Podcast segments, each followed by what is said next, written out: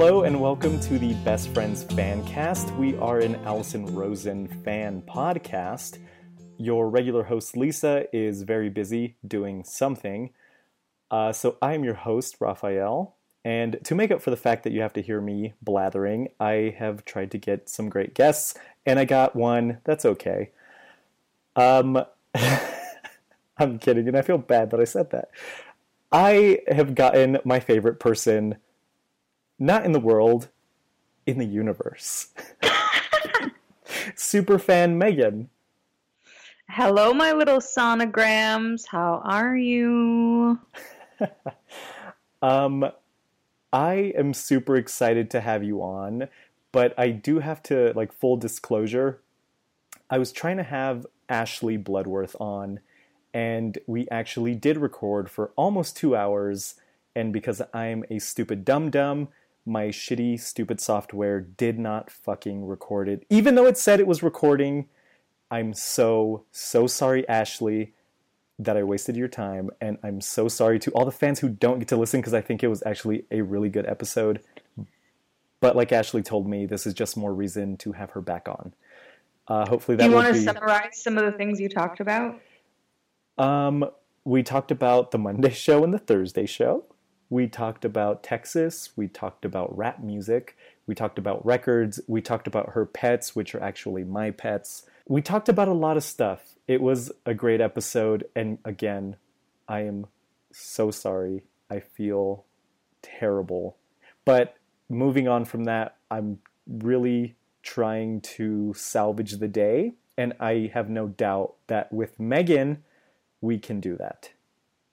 I did have a half glass of wine, so anything's possible. Which is like three or four for for you. Like a normal person right. is like Yeah, nothing. I feel like Jay Inslee um, is encouraging me because he commented on the podcast that we did um, at Podfest that like, oh, Meghan's coming out of her shell, and I was like, shit, that means I'm in my shell when I'm not drinking, and I and I want to be out of it. So here I am, Jay. This is for you. I think you got to pour another one. No. or maybe that pop, wouldn't be good. Pop your sleeping pill while you're at it. That's to come. Okay. Um. So. Rafi is wearing his super cool T-shirt, by the way. I was about to change my shirt when I came home, and then I didn't. But I, but it's here, and it, and I wear it to bed. I, I have not washed it yet. It's a little big, so I've been wearing the uh, shirt famously mentioned on the Podfest episode for pajamas because this is a little big right now, but if, I gotta wash it. Yeah, if you wash it, it'll shrink because I gave you a medium and I'm also wearing a medium right now, and it shrunk just a little. So now I'm like, I'm feeling fat. and by the way, I I've literally worn one other shirt other than one of these designs since I got back from Podfest. I fucking love this shirt. Oh my god. So I have three of them. Okay, so I have the the good one that I wore to the show, and I have two that were like misprinted, but they look really cool because it looks kind of intentional. And so I've been wearing those three, like in a in just like revolutions. That's not in a cycle of those three rotations. We're here to talk about Allison Rosen's podcast. Let me. This is off the fucking rails already. T- today we'll be talking about the Monday, October 10th episode Kulap Vilaysack returns, and Thursday, October 13th episode Greg's whereabouts, Allison's Cirque du Soleil obsession, Jenna's Nutcrackers. Um, so right away on the Monday episode, she mentions coming out of uh, the Sofitel during uh, after Podfest, and who did she see rolling up in a bitchin' muscle car but Kulap? And now I am obsessed with people's cars, so I want to know what kind of car she drives, and I also want to know what Daniel drives. But you can't ask these kind of questions without seeming like a creepo. And I should have done it in person, but I was like too busy showing off my shirt to them. But um, Kulap said that she's done a lot of personal work to have the confidence, you know, to like she said Allison said that she like walked up like super confident, hair like blowing. And I was just thinking I kind of uh, have suffered from that and like like I told you I do want to get into therapy, but like when she said that she has done a lot of work to be able to like take up space in a room, that like really kind of struck a chord with me because I felt the same way. So the only so the vision I had of this all unfolding, which Allison was uh, was creating a very visual example of how this looked.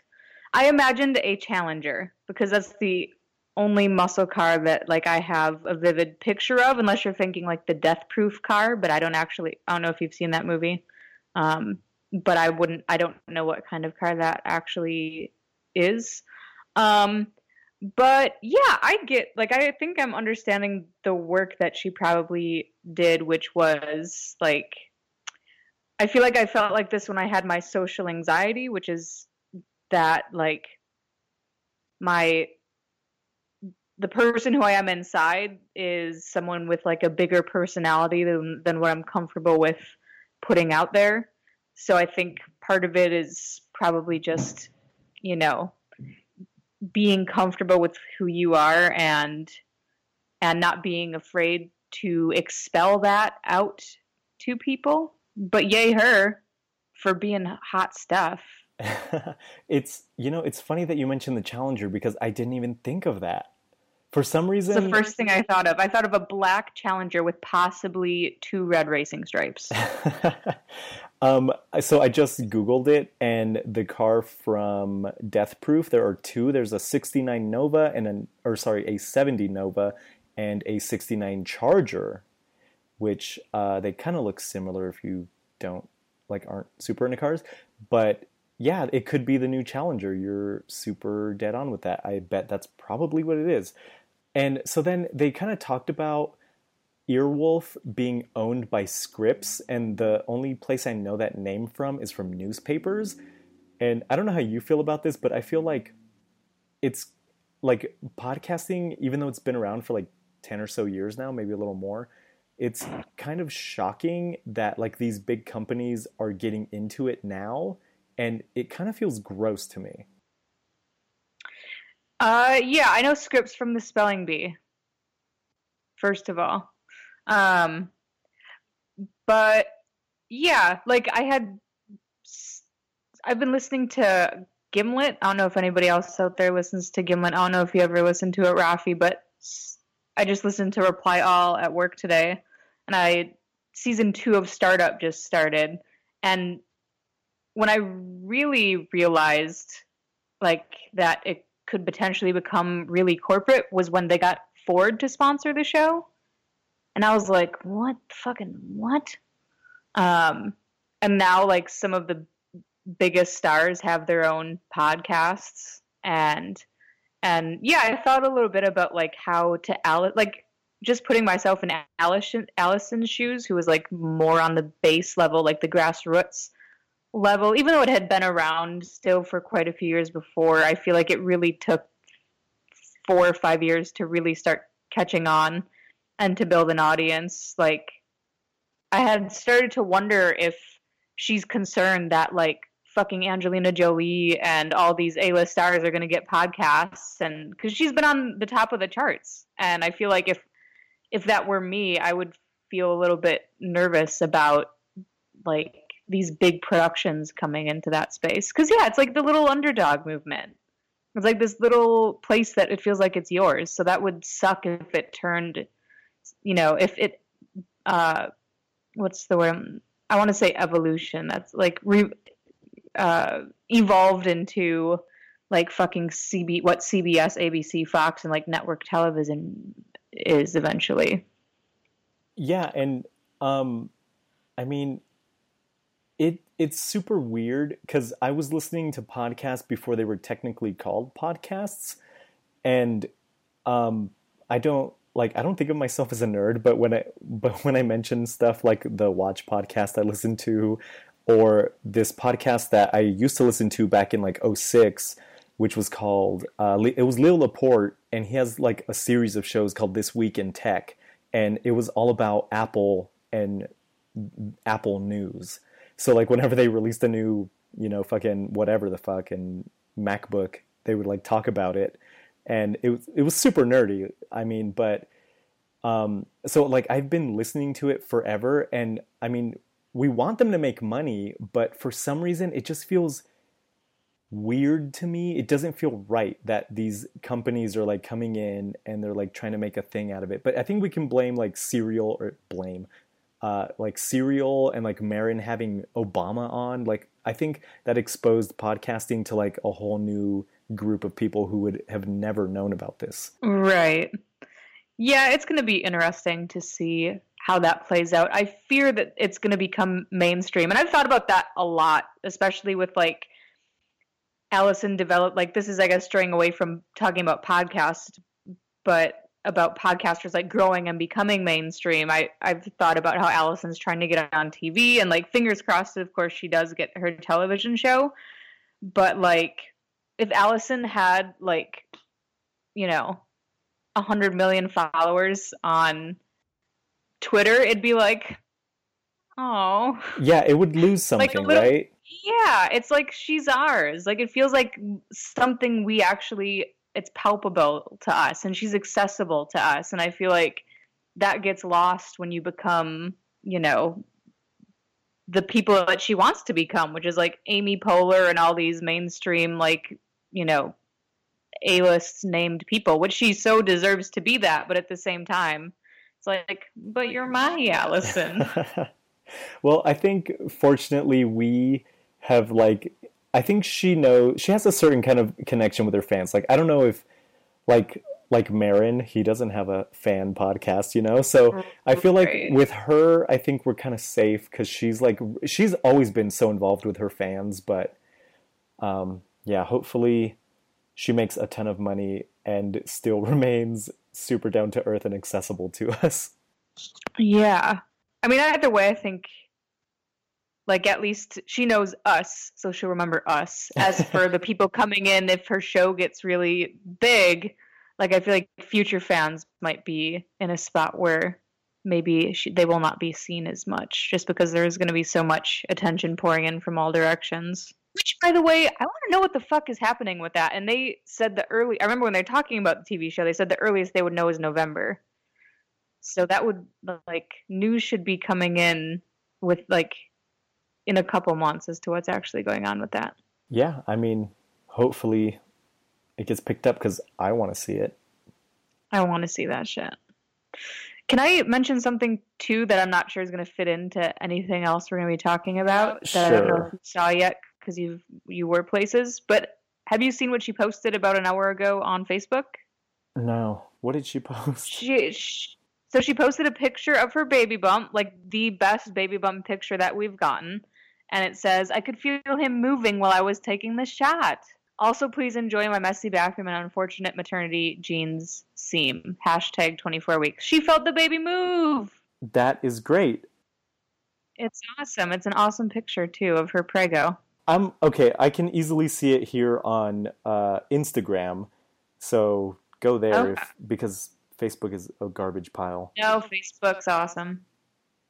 Support yeah, this is great. I wonder if that's the famous clock that was broken in her bathroom for a long time. it. Whoa, that's such a good point.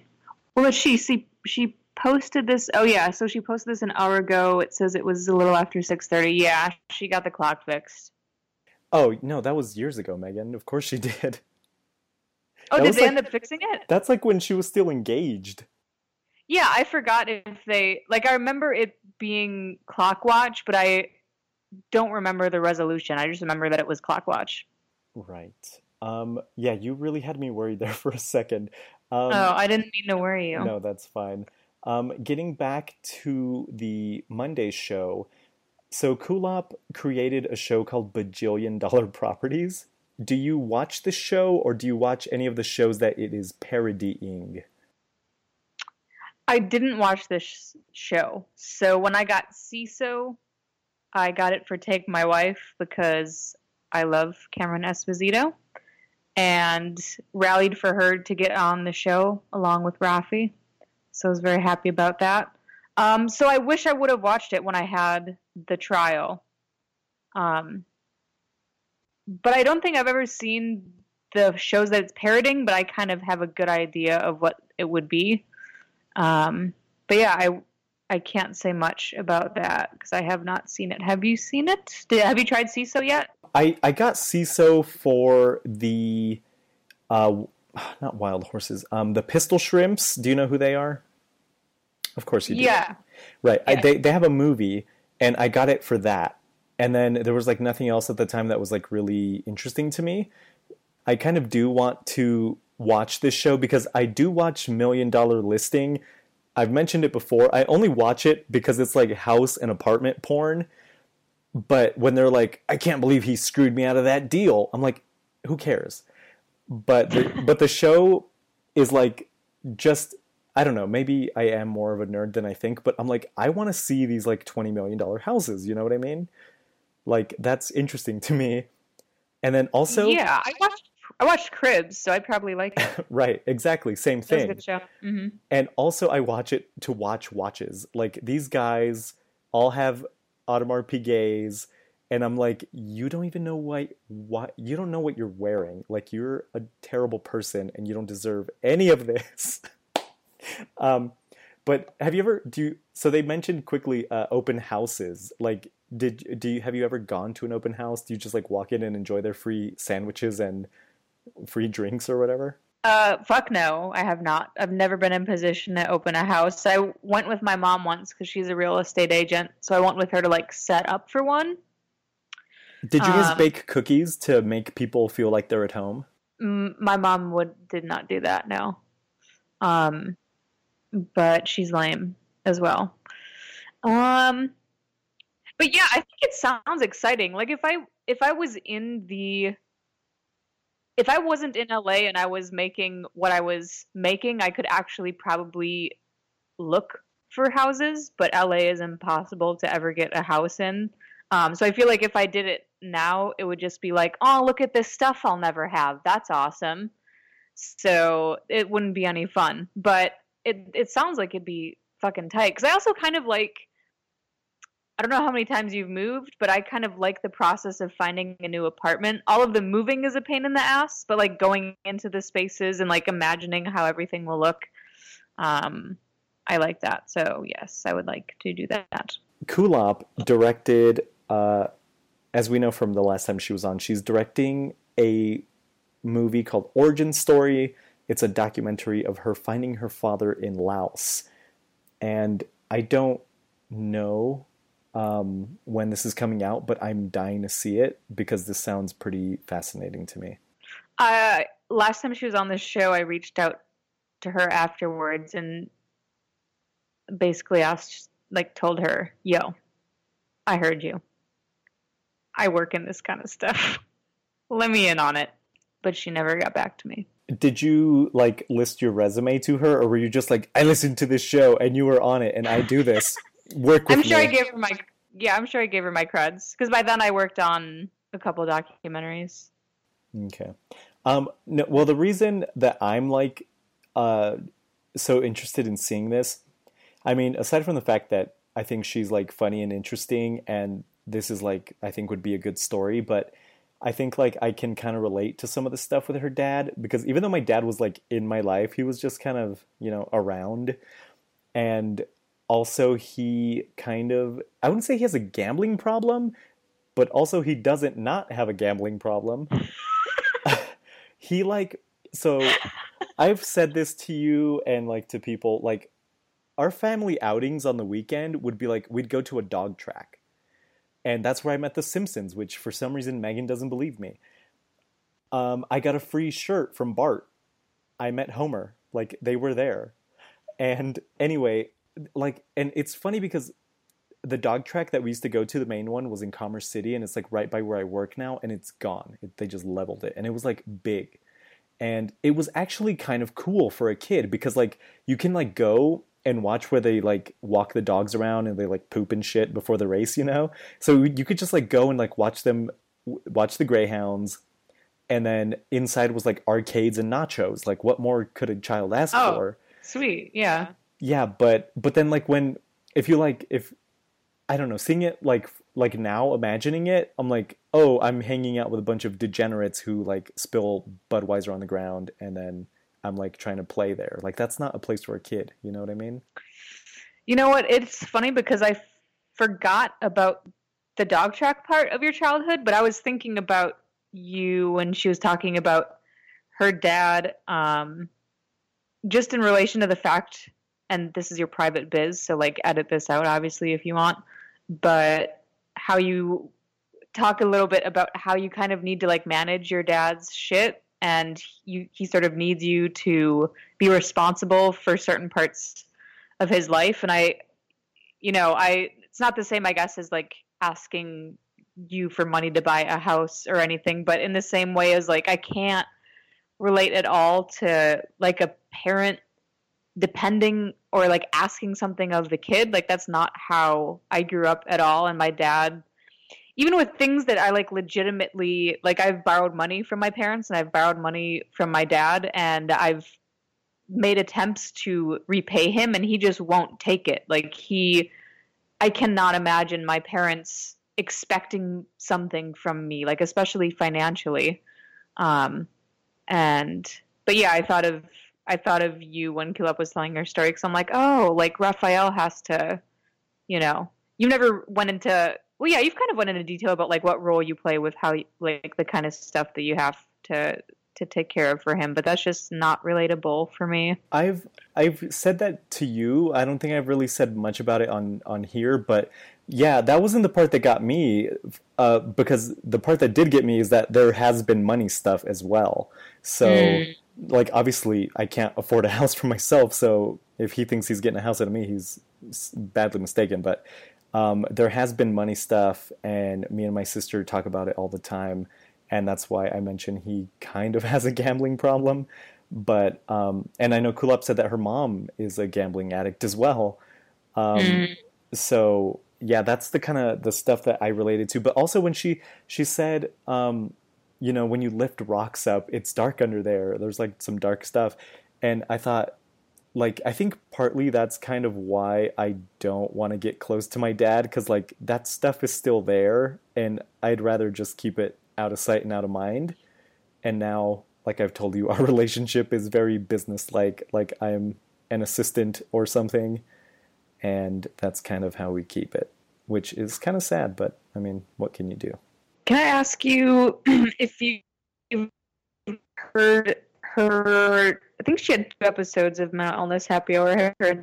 So this is I should stop mentioning that I mentioned this with Ashley, but I think that Mental Illness Happy Hour and Allison Rosen's podcast go very well together because they do talk a lot about emotions and trauma and your childhood. And I mentioned that Kulap has a great episode where you like hear about her upbringing and her mom being kind of abusive. And I just think and like Allison's been on Paul's show and Paul's been on her show, and I think these shows just go really well together. And if you don't listen to to the other one, you definitely should. And I think it's about time that they get back on each other's shows or something because they're both great. And but yeah, I I did listen to Kulap's. Um, it was it was a great episode, and I can't uh, recommend it enough if you liked her on here. Um, so this thinking about listening to Kulap sprung up like maybe like a just me or every fan thing or just me or every podcast listener. I can't remember if I talked to you about this, Rafi, but the first episode of this happy hour that Kulap was on, I remember what road trip I was on because I was out traveling for my doc down to Dallas for the first time. Um, and the guy who I visited worked in a watch factory. It's true. Made watches. Mm-hmm. Um, so I'm curious, and there's other instances of this, especially with like the Adam Carolla show back in the day and stuff. Like I specifically remember when I decided to stop. Like we needed a break for a couple weeks because he said something really fucked up about gay people, and I remember where I was. Like even the exit I was getting off of and what I was doing. So I'm curious if you remember stuff like that when you're listening to podcasts if like if i had named an episode clearly not with every episode because sometimes it's just like yeah i was at my house doing whatever but like is there certain episodes where you're like oh yeah i remember i was here doing this thing there are but also because I've listened to them multiple times now. Like I feel like I don't I don't know if there's one episode that I haven't heard more than once. Like I listen to them all multiple times because either I run out of something to listen to and I'm like, oh, let me just go back to old eps. But for sure, there have been times where I'm like, oh, I remember the the first time I listened to this, and you know I was doing whatever. But usually it's like, oh yeah, I was at work and I was miserable. So, for instance, the episode where she announced her engagement to Daniel. Do you remember where you were when you listen to that? I don't. How dare you? Well, I wear that shirt. Yeah.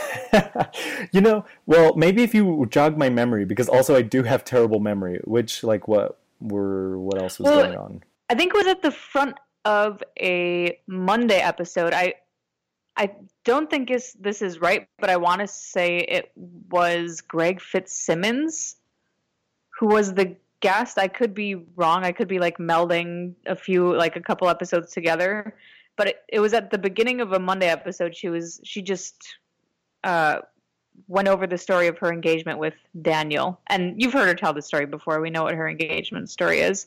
But I remember I was in the um, kitchen and I know I was living in Long Beach and I've moved so much that like I can align like episodes with places that I've that I've lived or like where I was working and stuff. So it's like kind of a blast from the past kind of thing. But yeah, you- you're telling me like to recall it, and I just know it was at the front of a Monday episode because at the time I think they were still doing like there was no Thursday episode. They were just doing like two two parter Monday episodes per week. Um, but yeah, I should go back and see if I'm right. If it was Greg who was the guest. I've been doing the same thing that I'll go back and now if something does happen, like the first time Greg came on, uh, stuff like that, I will write down the dates just because I'm a weirdo like that. but um, yeah. Okay, and then Kulap mentioned that the last time she was on, um, I guess, was pretty recent after her miscarriage. And, you know, for a while she didn't know if she wanted to have kids. Um, but I guess now she's back to realizing that she eventually does want kids. Um, the I I don't know if I want kids because, like Greg talked about on Thursday, I feel like I live a pretty selfish life. But and I, it's probably very different for you. But how do you feel about kids? No kids. I was wondering if you're going to bring this up because I was kind of curious to hear what your answer was. And I don't think it was at the front of a Monday episode with Greg Fitzsimmons. I think I was wrong because I just looked. Um, but I, I realized the moment I do remember with Greg Fitzsimmons in my kitchen is him putting pencils up his butt. So I feel like I'm confusing a moment in my kitchen in the same place with uh, with yeah, I'm melding those together.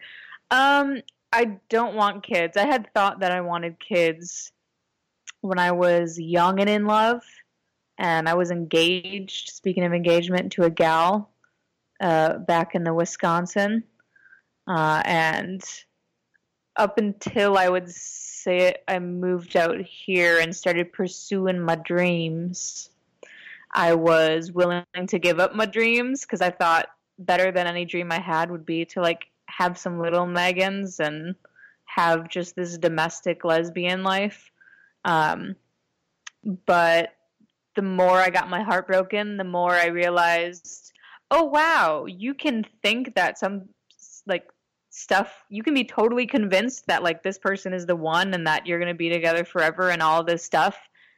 And that is you know that kind of doesn't matter because life is going to unfold as it does and you won't necessarily be with that person anymore and why the fuck if that's the case would i ever want to have a kid? Because the worst thing i can possibly imagine and no offense to anybody who's out there divorced raising kids because i'm not saying like it's you're bad people or anything or that like you know i just think that when i think about being like a divorced person with kids i'm like that just is like the most devastating thing i can think of. Um so just because of the fleetingness of the my love life um and i i'm not confident in keeping the fams together Now, you mentioned this to me, I think last time I was there, which feels like it was a week ago, but I wouldn't be doing my job if I didn't ask about who you were engaged to. What do you want to know? Well, so I don't know if everyone else has listened to your mental illness happy hour episodes, but you mentioned that you had like your first girlfriend. Is that the one that you met on Craigslist? I was not engaged to that person. Okay. So it wasn't her. So where did you No, meet was- this this girl that you were engaged to? Oh, this is lovely that I get to share this. It was MySpace, baby. Back in the day, she, she um, her name was Maria. She was another long distance relation. Uh, she lived in Wausau, Wisconsin, which was gonna guess like three and a half hours away. And I was her first girlfriend, and she pursued me on the space. And um, I don't know how her parents thought we met, or I can't remember, but it essentially led to my like pretending like we were just friends and like having weekend sleepovers. Um, and she lived with her parents, so that was weird because we'd be, you know, being girlfriends, like to, in the room next to them all night. Um, so, uh, anywho, um, yeah, so after about six months of dating, she proposed to me, and then we were together and we moved in together. We got a dog together, David, my pug terrier. Miss him. Um, and then she cheated on me. And then we broke up. Fucking bitch.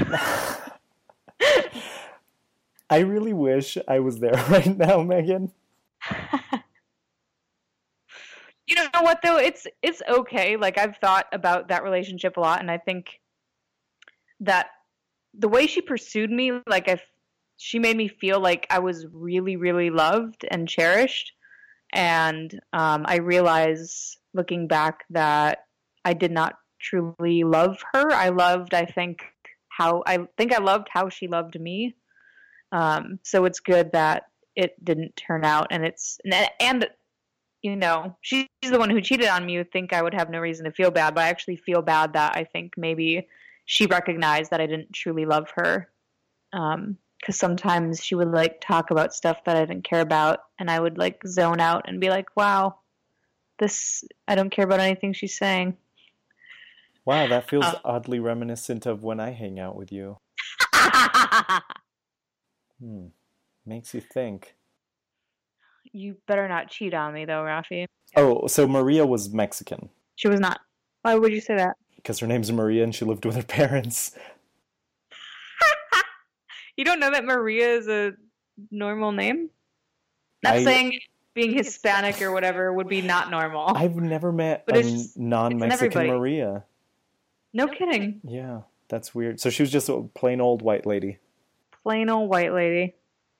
Her mom was a special needs teacher. Her dad worked uh, for a a paper mill. Did she ever like tell them that you guys were gonna get engaged, or did she ever come out? Eventually, they yeah, she came out when we were dating. Uncomfortable, by the way. I can't imagine why. um, did your mom tell her that hasn't she ever thought of AIDS?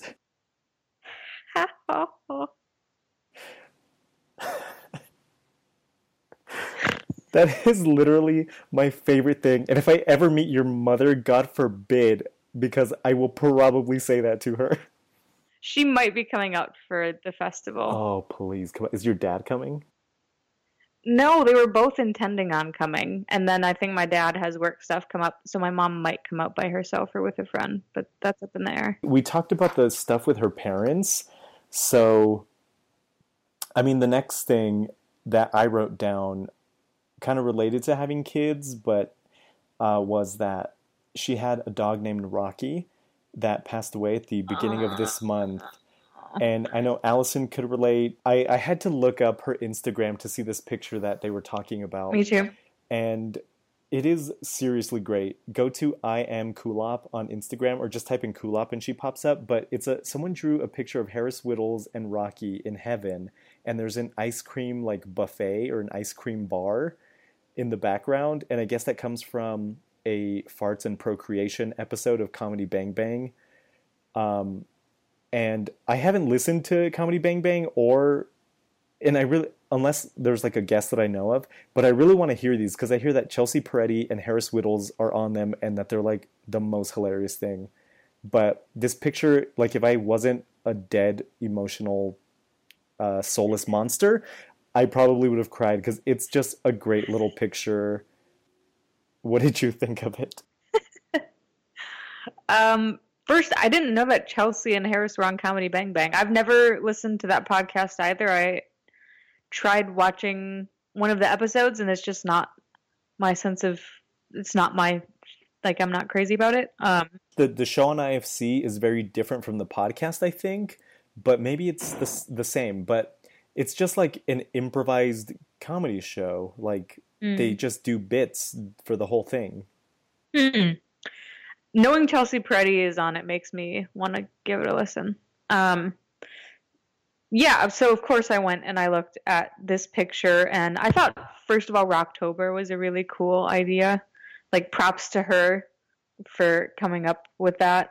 Um, but I yeah, I mean exactly what Allison said. Like the looks on their faces, like the person who drew it did a really good job of like encapsulating just glee coming out of the both of them.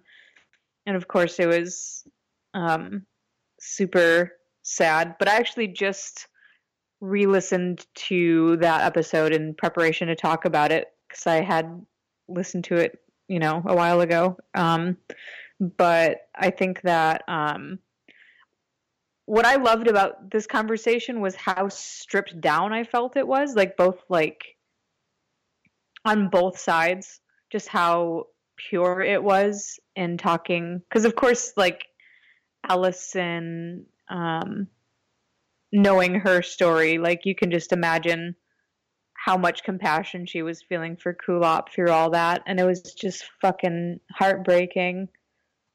Um, and that's just something that stuck out to me when I listened back. Is like that's some this is podcasting that you don't hear anywhere else, folks. like not a lot of people go there, and uh, I thought that was really special and it reminded me of this one time that uh, Drew, I think Allison was on Drew's podcast, and Allison was talking about how like empathetic and perhaps too empathetic she would be with like people who are sharing their stuff with her.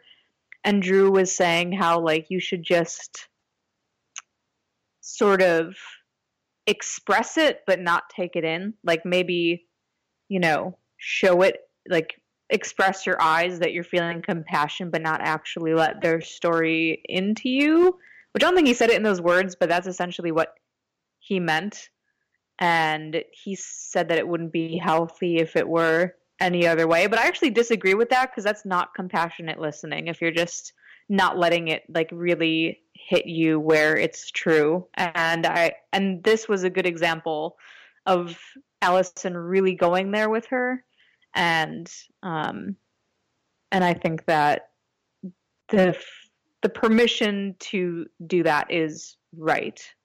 Particularly speaking to what I what is my like Buddhist and I'm not Buddhist, but I go to a meditation center. I am pretty knowledgeable in Buddhist philosophy and stuff. And that is what compassion is, is being there and holding those emotions with that other person, especially if you can relate and I thought it was beautiful. And I'm not a soulless monster, so I could feel it. Right. So, um, I.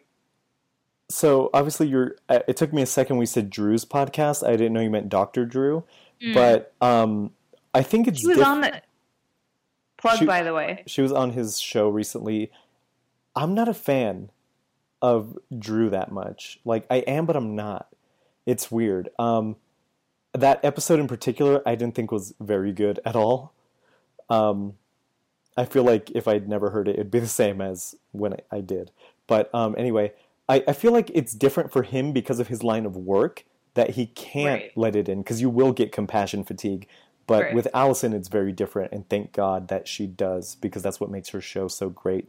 Um, but Yeah. yeah. I they're like the people that like tell Allison, "Oh, it's just a dog, get over it," and stuff like that. Those people can go fuck themselves because I know people who are like, "I love my dog, but if like I'm not gonna like cry about it or whatever," it's like, then I mean, yeah, you love your dog, but in a different way. Like you're a different type of person. If it doesn't affect you like it does Allison, it like obviously because you're a different type of person. That's why. Mhm. But those people who like don't, oh, you're still talking about this, like, Right. fuck yourself. Allison was talking about going to a life coach, and I wonder if that's the same Jen that she had on for that episode. I feel like I it might have been. Yeah, I think it was. But she said, imagine Oliver sending you your little boy. And that part was like super emotional. And like, I don't believe in that kind of stuff really, but I could kind of picture it. And I, and I feel like, um, like I know she's talked about it on like the Patreon episode about how they love the name Oliver, but they kind of don't want to name their kid Oliver because there was already an Oliver. But I feel like that would kind of be a good name. It kind of fits. Yeah. Yeah, it's funny. I think if they weren't so public, if they weren't public figures, they'd probably name their son Oliver. I feel like it's more weird because all these people know it's their dog. you know what I mean? And there's all this attachment to talking about Oliver to a public audience. But I feel like if they were just, you know, in Omaha, Nebraska and they were a couple, they'd be like, you know what, fuck it. I like the name Oliver. Um, this could lead to some very weird situations if like they're talking about when Oliver died and someone's like, Your son died? You know? Like right that's true yeah yeah when they talked about um i mean you mentioning you know oliver sending like that requires you that would require in order to i was surprised that allison connected with that only because of her agnostic and or atheist beliefs. Because if i was told that i'm just not connected with that because that requires um believing in that kind of connection in the universe like th- almost like a heaven like not almost like like that's that's basically saying Oliver is an angel in heaven and this baby is an angel somewhere and um I was course it was beautiful but I didn't connect with it and and it, I was surprised when she told me that that she did but I think when you're in in grief um like I feel like Frozen, for instance, is something that I clung, clung to very heavily when I was grieving very heavily. Um, and actually, when they were talking about the death of their dogs, the only relation of the feeling I really had was through breakups. Because Allison said, like, it's like your heart gets ripped out of your chest. And I don't know that feeling except for even through death. Like, my grandpa died. I've had dogs die, and I actually haven't I haven't felt that way. Um, but I know what feeling they're talking about. Um, but yeah, I think the the spiritual aspect was not for me. Oh, but yeah, but when you're grieving, it's like you need to be soothed by something, and I feel like having that connection, even if it is your outside your realm of realm of belief, like um, it's helpful in those tough times to to have those kinds of thoughts. Okay. Um yeah, I think maybe it's like my Catholic upbringing that even though I don't believe it, that I can still kind of relate to it. But yet again, I would not be doing my job if I didn't ask you were grieving a relationship and Frozen helped you with that? Oh, yes. Who were you dating? And what like did it bring up in you? Um, I was dating this girl named Monica. We uh, were together eight months, and she was my first relationship out in LA. So it was about a year and a half after I moved to the LA area was when Um, and she was my last relationship before Amanda. Uh, if y'all don't know, lesbians, where are you at? I'm on the market again. Me and my girlfriend broke up. Um, but yeah, I watched Frozen about a month after the breakup, and it was the first thing I can remember that actually made me forget about it. Like I was so deep in grief and loss and pain that there honestly would not be five minutes where I did not feel the heaviness of it. Um, and then the part about Frozen, like letting go and being free and stuff like that, and like being yourself. And there's just there's a lot of projection there. Like I basically took from it. It's funny, like you speaking to that today when I watch Frozen. I'm like, wow, I was projecting everything so much because I don't take it as taking it as face value like I can today. That's not the movie that I watched when I was in grief, but I feel like I was trying to cling to something and something made me forget about the breakup for an hour and a half and was with these mixed messages of like hope and moving on and letting go and being loved and also um feeling like you are so broken that you can't love like let me get into frozen everybody.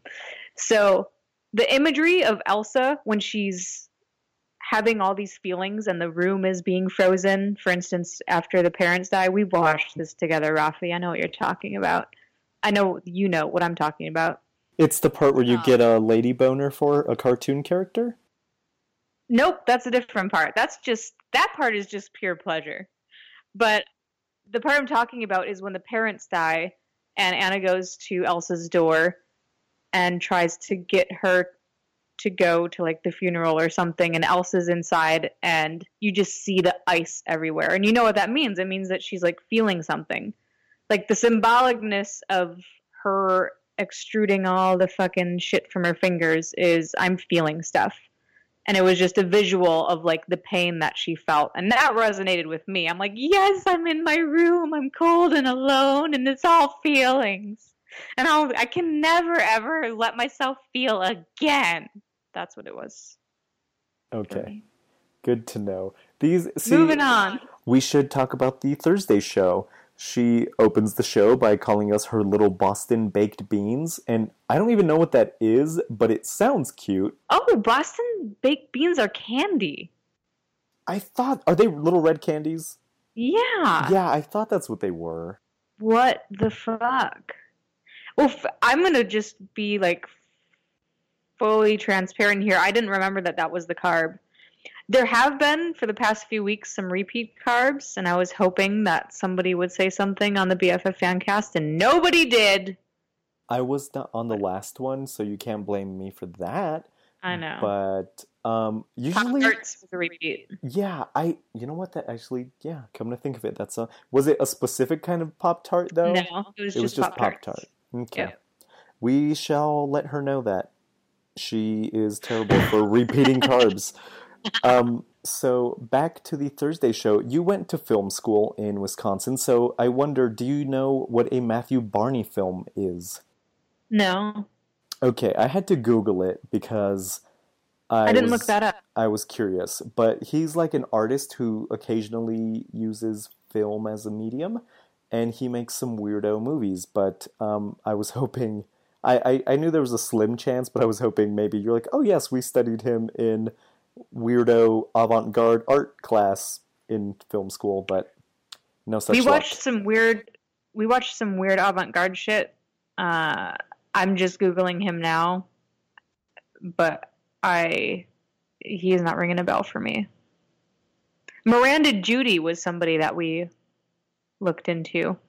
And also a film that is a half hour of slowly zooming into a chair that's fucking true That sounds fascinating.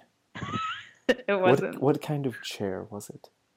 Just like a wood fucking chair. Wood. Ah, wood. Interesting choice. I think that Right. would have to do with the director's uh, family. You know, trees come or what comes from tree. I don't know what the fuck I'm for talking sure some about. deep meaning there. Yeah.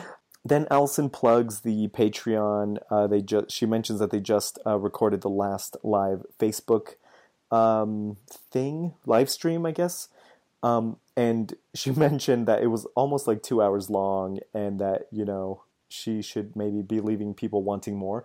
I don't know about you, but as long as they are, I will fucking sit there as long as I can. You know. Same. Um, no complaints from me, but the if you're not a Patreon subscriber or patron, you should be. They are definitely worth it, and you can pretty much ask whatever you want, and it's like a Mhm. private audience with Allison essentially. Yeah. The live stream, I was really surprised that she went as long as she did, and I was getting a little nervous that I would have to split my time between the Packers game. Like, that's the only reason why I was like, please, please now. Like, and this because I'm to have to share my attention between both of you. And also, like, I was getting Instacart delivered, so when she asked me a question about the Hollywood Bowl and how I found how I found out about it, like, I lucked out that I heard her ask that question because the Instacart dude was at the door and knocking, and I just happened to also hear it her say that in the background. But yeah, I'll I would sit there f- for 48 hours if she were to have us. Just strap on the diaper and the feed bag and Sure. go to town. Well, so it's funny that she mentions that she feels like two hours is so long because her Ustream show was every week and it was three hours. Mm. But I mean, it was so different because now it's like her and Daniel, but in in New York, it was like friends would drop by. There was Dustin all the time. Jenna would stop by. Mm. Her friend Corinne, and occasionally Trap Dog would come and do songs. And they had so many segments. Um, fan phone call. So I know it's different, but I mean, if she starts incorporating some of those things, I mean, which who's going to complain? That would be cool. And I don't know about you, but the first live, I got this feeling more the first live stream than the second one. But I got really sentimental about the fact that like now it's her and her husband and she's pregos because I feel like the live streams from back in the day, like, you know, a big part of her story was like how she was single and how long she was single.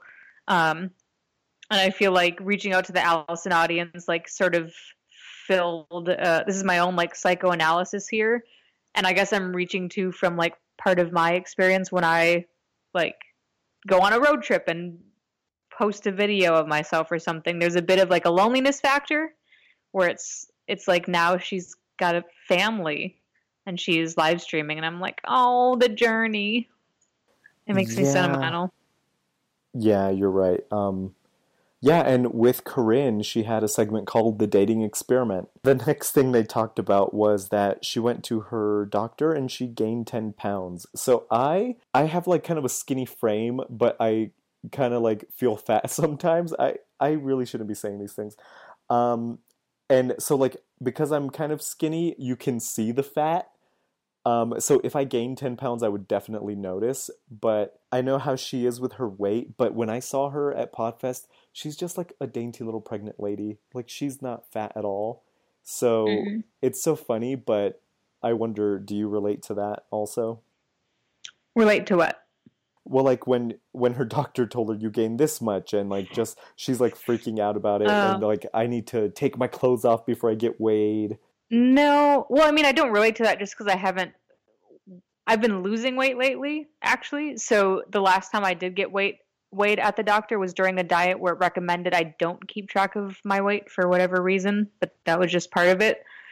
So I went to my yearly woman's exam and got weighed, and I did manage to be try to stick with the promise of this diet and like not know like not weigh myself. So i was looking elsewhere. But she ended up telling me at the appointment like oh you've lost 10 pounds since you've been here. Last time i was there in may i've lost 10 pounds since then. And i was like yeah. But um so that was like the better side of this. But about her just like gaining weight and about this in general this is kind of weird to say but part of me feels like satisfied in the way that I feel like I know Allison. Like I feel like I really know who she is because this is exactly like we had so long to like fantasize about what it will be like when she's finally going to be pregnant because she was on the IVF journey for so long. And one of the things that I thought about is like gaining that weight is going to freak her the fuck out if I know Allison. And I remember the first episode where she started to really go into it about like buying maternity clothes and things like that. A little part of me was like, I fucking could I could call this from you know a hundred miles away that that this is the conversation that would be happening right now. Um, so Allison is being Allison, and and that you know she, it's it's not a surprise, but but it's just it is also sad because it's like you're pregnant, girl. Like let it be. Right, and because we can see her, we're like you're like totally normally She's sized. normal. Yeah.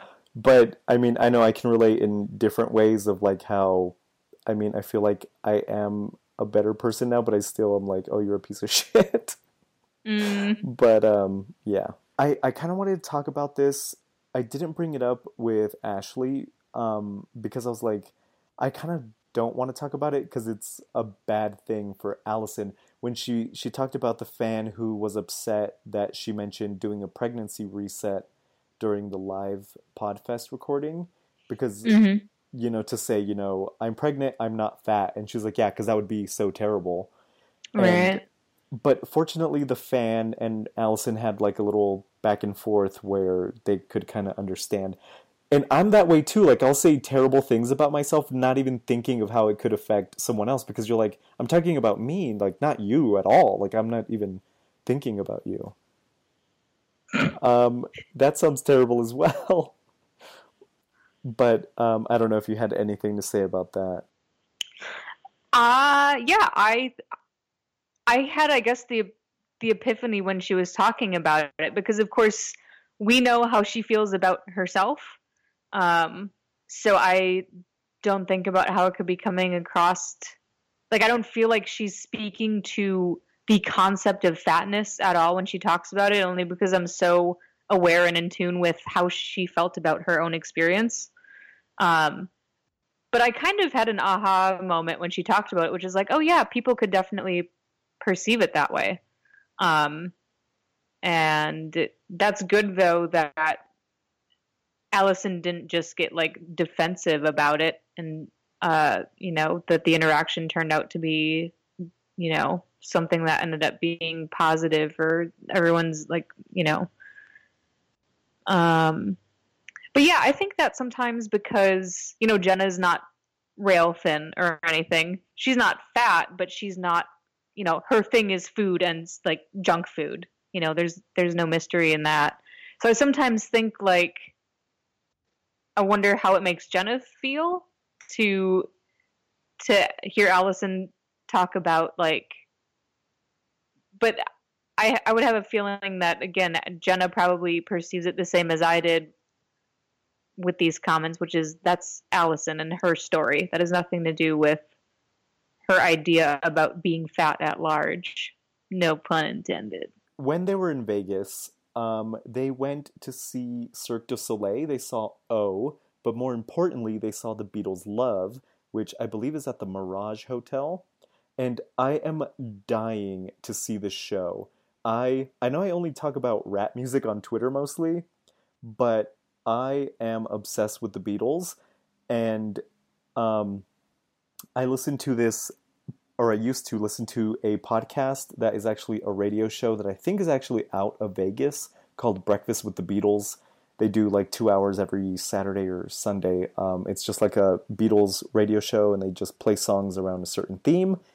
And they have like interviewed um, George Martin's son, who I think his name is Giles, who like did all the music for uh, the show, and like he would talk about, you know, like, oh, we just replaced all the speakers and like the seats are arranged in a certain way, like to get better sound. And it's like really fascinating to me. And I'm super, super jealous that they got to see Love. I asked Allison during the live Facebook stream if she cried because I know she is right now crying at everything. So I knew she would say yes. But the song that I uh, mentioned specifically was While My Guitar Gently Weeps because in the Love Show, it's a very different version of the song from the White Album. It's got, it's just like George acoustic, and he changes one of the lyrics. Um, and that's like the only differences. But in the Love Show, there's like also orchestration. Um, but that's like my favorite song because I love the original and I love the acoustic version. Um, but she said the song that she was like the most emotional was Blackbird, and she didn't know that that was a uh, like um, race relations song. Which, if like me, you're a Beatles nerd, then you of course knew that. But how do you feel about Blackbird, the Beatles, love, anything else related? I went to Las Vegas once with my mom, and wild time. No, it wasn't. Um, and we stayed at the Mirage, which is where the Beatles thing is, but we did not go to that one. I'm not super familiar with the Beatles, to be honest. I'm I'm I love Hey Jude. Um, That's so funny. And and like I know their hits, but I can't say I'm a big Beatles fan. I like Revolu- Revolution's probably my favorite actually. I love that song so really quick, when you were at the Mirage, like when did you go? Because I think Love has been going on. I think now. Two thousand six, two thousand seven. Okay, I was gonna say I think I think Love is like in their like tenth year or so, um, so that would make sense. It was funny because we when I recorded with Ashley, which again I'm so bummed you guys are not able to hear that, um, but we were talking about like how pavement um, when they talk about pavement later um, how like you know they'll she she knew of pavement but she didn't know that that was like their big song. And i told her yeah same with the beatles. Like if you ask someone like what's like the big uh, beatles song they'll say like either twist and shout or hey jude.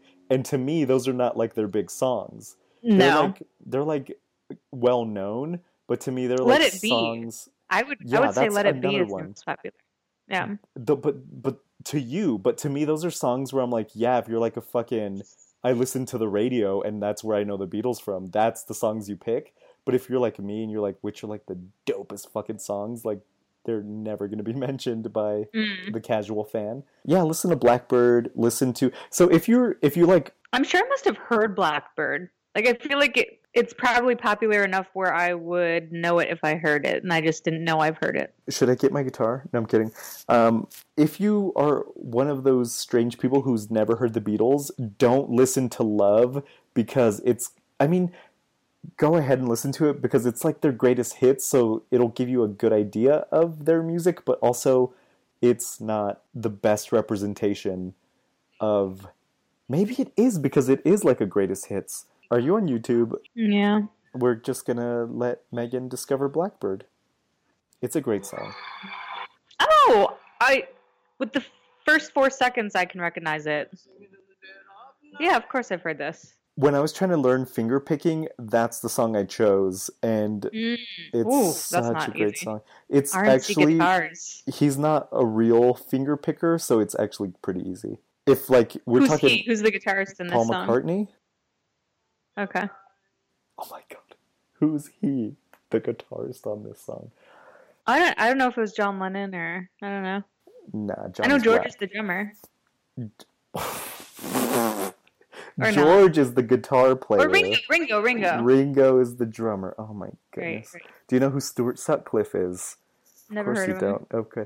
So Greg was talking about um, they were talking with Greg about whether he prefers like a big show or like more of a stripped down performance. And so I recently took my nephew to his first concert. He's 13 and he wanted to go see Drake and Future and because he had like no one to take him, I was like, "Of course I'll take you." And so like it was a big show, you know, there's like flamethrowers on the stage. There's, you know, like during Hotline Bling all these like purple balls came down from the ceiling and cuz we had really good seats surprisingly, they were like very close and like they're like going up and down and changing colors and Drake is like going around the stadium in this like elevated platform thing. And so like we were like pretty close to him, and it, I think it was a really good show, like for a first show for my nephew. But at the same time, you know, when me and you went to go see Haim in like a relatively small club, and it was the best show ever, the most fun Yeah. I've ever had, and it was Yeah. amazing. So, what do you prefer, like this big Beyonce spectacle, or like a stripped down acoustic on a stage thing? Mm. Well, I have. I mean, it just depends. I think it can feel intimate in a big stadium. Per the live stream, as Allison said in the beginning, um, I went to go see Sia this weekend, and it was amazing. And her whole show was performance art.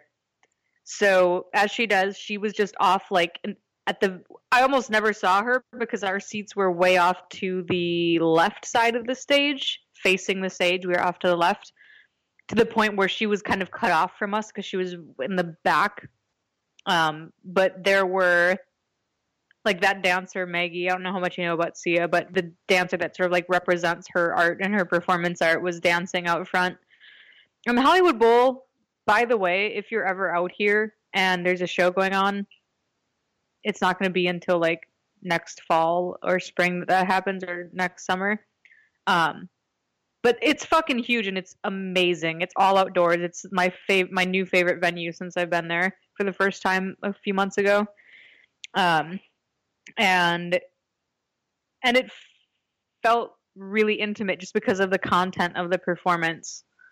Um, so I can't say I prefer one over the other. I know when I was the most into music, um, it was just all about getting up as close to the front of the stage as possible. So I'd be in like these smaller clubs, you know, four foot eleven and three quarters of me, twenty years old, like just getting hit in the head by all these people, like in the middle of everything.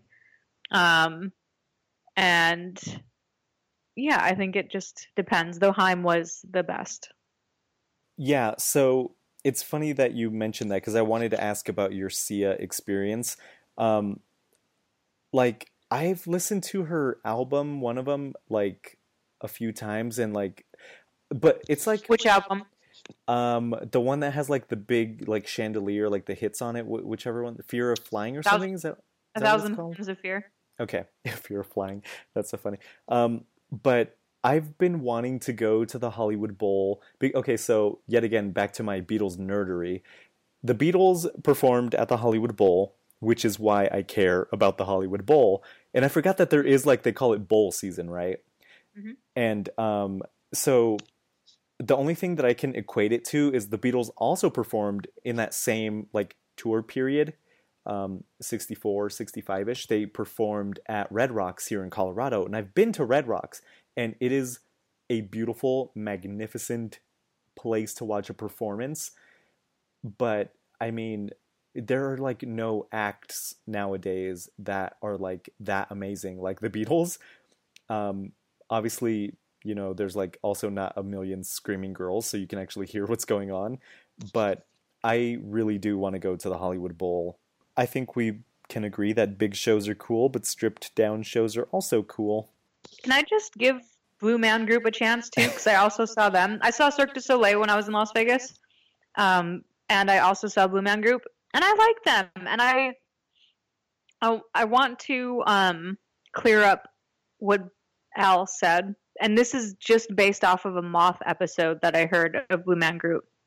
Because they said that they were plants, the people that got chosen. I don't think they're plants. I think that they are people in line that get notified or that they ask um like for instance when i was at uh when i was in disney world there was a part of mgm studios where like we were in line and they like pulled us out that doesn't mean we're plants like we're still audience members but we got chosen. Because there's a moth episode about uh someone getting chosen who had a disability and the guy talked about his experience like trying to accommodate this and it was it ended up being like a really beautiful story. But i don't think they're plants al. I think that they're just like they are they are they're audience members but they work it out before the show. But also i liked it. I liked the Boom Man group. Um, yeah, it's it's not for me. Um, but I prefer. You're killing me, Smalls. um, I was gonna say a line from Arrested Development, and if you've seen that show, you probably know which one it was. Um, but no, a lady on Twitter did write to Al to say that she got picked and she was not a plant and she was eating Twinkies on stage. I don't know what that has to do with the show, but um, I will never find out. Okay. Yeah, I I mean I was only assuming off the moth episode that they were that there was if he thought they were plants, I'm like, okay, there's probably some middle ground where they arranged something beforehand, but maybe they also just aren't plants and they pick them randomly. Um, I was going to make a Seinfeld reference that hopefully they don't steal your borrowed coat from the Friars Club, but Lisa's not here. So I'm just going to say. on me. But Lisa, I hope you enjoyed that. Do you know Pavement's famous song? Do you know of Pavement mm. even? I know that the word pavement is a word and that they're a band, but I did not know this song. Okay, so I don't know of them either. So, I mean, what did you think of the little clip they played of the song? Because I don't think that's the kind of band I would listen to. It seems like that was not for me. I dug it. I, I was surprised I didn't know it because the majority of the cool music that I learned came through a friendship I had with someone you're going to meet at in this together festival, um, Amber. I grew up with her, and she has she had very eclectic and cultured taste in music for being a teenager in a small town. Um, so she introduced me to a lot of cool music, cool music, and I was surprised I didn't know it. Can I say something quick that I had in my notes that I wanted just to give props to Jeff for? The oh drop just in general, his drops for this episode were fucking insane. Like I thought this was Jeff's time to shine. Yeah. He was so spot on so many times. I made note of a few others that I hopefully can, can call out later. But after she talked, after Allison talked about the O Cirque du Soleil and they played the harmonizing Jenna and Allison drop, I was like, that is fucking perfect. You're right. I think I missed that on the first listen, but on the second listen, I heard it and I was like, ooh, that was a good one. Um, he's amazing that way. Yeah. Um, so I don't know if you've ever done this, but um, Greg. Greg uh, had a hit and run incident in his 1984 Subaru GL, and that to me was kind of funny, um, just because of you know, he didn't want to talk about it, but then he talks about it. This is like with him and Ayala. He's like, "Oh, she's gonna kill me for saying this," and then he goes on about it for five more minutes. Um, did you have any thoughts on this situation? Have you ever been involved in a hit and run? It reminded me of something that I certainly would have done with my friends because growing up, um, drinking and driving was like the hobby of my small town. Like that was just the plan was we drive around with the 24 pack of beer.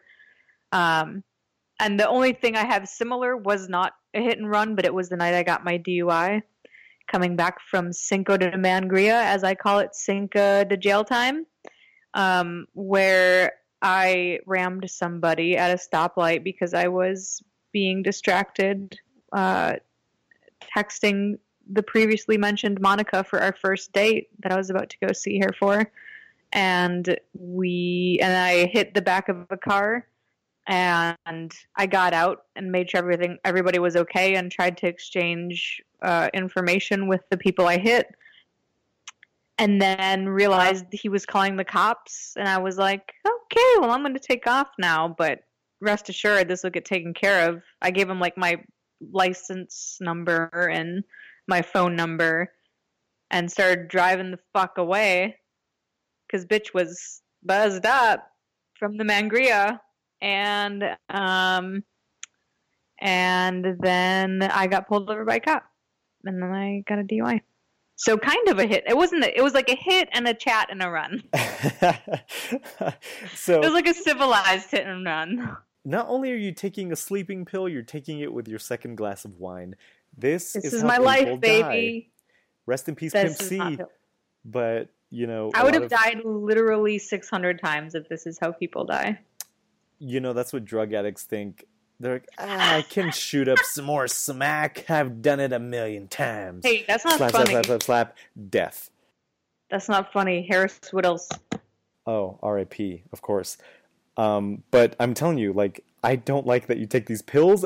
It's even worse that don't. you're It taking them you. with wine. What does the label say, Meghan? What do they recommend uh, you take them with?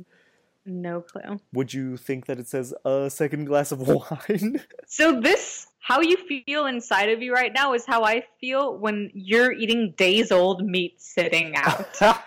okay, since I came back from LA, I've done that four times, and each time I want to send you a picture because I'm like, look at You this should. poultry that's left out overnight that I'm going to devour. Look at Okay, so then we're even. I feel that way about your meat eating, wasting away meat habits, and you feel this way about me and my wine and my sleeping pills. So I we're feel like- morally even. I feel like one of them is much more dangerous because one contains no, chemicals No, and one is No. natural. you eat meat that's just gathering maggots. Yo. That's not okay. Gathering maggots? Meghan, I'm not E. eating coli, it, bitch. but E. I put it I put it in the microwave and that kills it. Oh. we gotta this should be like uh uh we want to hear from the fans on this one but i'm probably gonna edit this all out um so the next thing that i wrote sorry let me reset the next I like thing, that I call you bitch. I don't Mhm. call people bitch. I feel like I talk to you only like I would talk to you. Like I don't call my coworkers bitch. disrespectfully and Maybe. like you don't care about me at all like when I talk about you to people, I'm like, okay, w- okay. So me, you know, the day me and Matt went to go uh, get breakfast or whatever, I was like, I'm sorry, I'm bringing Meghan up so much. He's like, oh, it's totally fine. He's probably like, he is soups in love with Meghan, and I'm just like, you're like my best friend, and I talk to you. Uh, or I talk about you to like my friend Josie or whatever, and it's like not as weird, but I don't know. I, I talk about you with the utmost respect, and when you talk like about me, you call me bitch. it's uh, it's like the way that uh, Walter White or that uh, Aaron Paul's Yeah. character, uh, Jesse. talks to Walter White. It's like lovingly. Okay, Like you're my Got it. meth partner, bitch. okay. I will let your girlfriend die in a pile of vomit then, if I ever Yes. see that. Um, so the next thing they talked about was, what now, Meghan? What now? That was funny. Was it? Yeah. I don't even know what I said, but you you said then I'll watch your girlfriend die in, a, In a in her own vomit. If I ever see that. okay. this is a shit show, let me tell you. We're at 248 and we're not Sure even. is happy at it, editing, pal. Yeah. I haven't had to edit one this long in a Much while. love. So the next Much thing, love, but can you let me, please let me talk? yes, Your Majesty. I'm trying to make this editable, and I need I'm silence when I'm I done. I'm when done. I introduce. I'm done. So the next thing they talked Seriously, about very quickly was politics, and I don't know if you want to get into the political part, but the funny part Sure that came do. from it was Hug the Quancy, the Q Man, and Q Monster. Q monster. I loved the Q monster bit. Um, I was telling uh, Jen on Twitter, shout out to Jen, that I when I Hey, Jen. see when I see Daniel at Podfest, I'm gonna call him Big Papa, and I totally forgot. Big Papa? Uh, that's Biggie's nickname. It was a you'd have to know the convo we were having to know why, but anyway, The combo you were having with Jen or the combo you Um, were having Jen. with Daniel? Okay. Um, so how do you feel about uh, Hug the Quancy, the Q Man, and the Q Monster? I love the Q monster. Um, I wrote down that it was another perfectly timed drop by Jeff, uh, where he dropped D Quants on the snappy after he said "hug the bushy." Um, and I guess the political aspect, I feel like I'm turned off by the fact that people want to consider this politics, to be honest. Right. Like, this is not politics. This is Donald Trump is the biggest fucking douche piece of shit. Nobody should be paying attention to him or taking him seriously. When I see him on the television in a, de- a debate, I just want to scream to the universe, like, is this really happening? So I get why people don't want to get into quote unquote politics. But if you fucking support Trump, get off the, the fucking love bus, bitches. See, everyone's a bitch now. In case that was edited out, edit that out because they won't know why I'm calling people bitches. But, anyways, this isn't politics. Donald Trump is not politics. He's a joke to humankind, mankind, and especially to the United States of America. Um, but yeah, you can say that freely. Please say that freely. Right. So, I mean, I don't want to get into politics much, but I also find it, it's like laughable that this is a candidate. Like, mm. I can't imagine there ever being more of a landslide victory than what I assume is going to happen here in a month. But but then again, I think is that because of where I live and the people that I know, the people that I talk to? Because I'm yes. assuming in certain parts of the U.S., maybe it feels the other way. Right. I mean, you're right about that. I know that when I went back to Wisconsin for my grandpa's funeral, I was talking to my cousin by marriage um, and sort of forgetting where I was. Like in LA, nobody's on, like literally nobody is on board with Trump. I can't, I, I'm sure there's like three people in this city like that are on the Trump train. But um, I went back and was like, "Can you fucking believe what's going on with this shit?" Like to my cousin, and this is back when you know, I guess Donald was running and seemingly getting close to being considered as a candidate. And my cousin was like, you know what? It's a fucking joke. It's weird, but I just don't agree with the word the guy says. And I'm like, oh, right. This is what, who I was in a small town atmosphere, um, in a purely white, like, upbringing I do remember the small mindedness I came from, and I can't deny that that's a small mindedness that I used to in, like embody because I didn't know any better. But then I left and I learned about the world and I learned about why like the world just isn't like how it's not just a bunch of white people and why it matters that you know people should be able to come into this country and pursue their dreams no matter who they are um, so yes, I am. When I think about where I come from and the people that I knew and who I used to be back when I was a teenager, before I knew anything about the world, I'm like, yeah, the people who are isolated from diversity and uh, from I mean, mostly diversity because the bigger issues are culture, really, like in race. And in isolated small towns in the midwest you don't find diversity. And you just talk about people as if they're an other. And it's easy that way because you don't have any contact or reference for these people in your real life. Um, so yeah i know who the trump people are. And it's terrifying because it, I, it's just a lack of it, it's a lack of like awareness honestly. Right. Which why to me it's so weird when occasionally I'll see a car with a Trump sticker and I'm like there are a lot of black people here. There are a lot of Mexicans here. There are plenty of Asian people.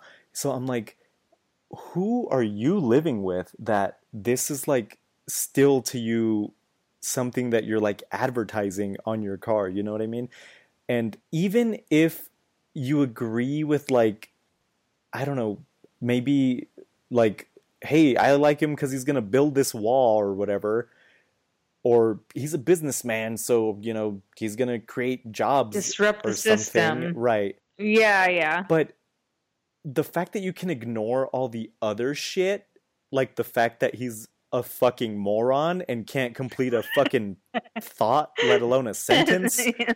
Like, are you watching the debate? Like, apparently not, because he's not saying anything. Like, right. and the fact that they lie so blatantly, like they'll post a. I don't know if you saw this, but his son, Trump Jr., I think, posted a picture of the Cavaliers outside of their stadium after they won the NBA final. And he said that that was them in like Arizona last week at the Trump rally.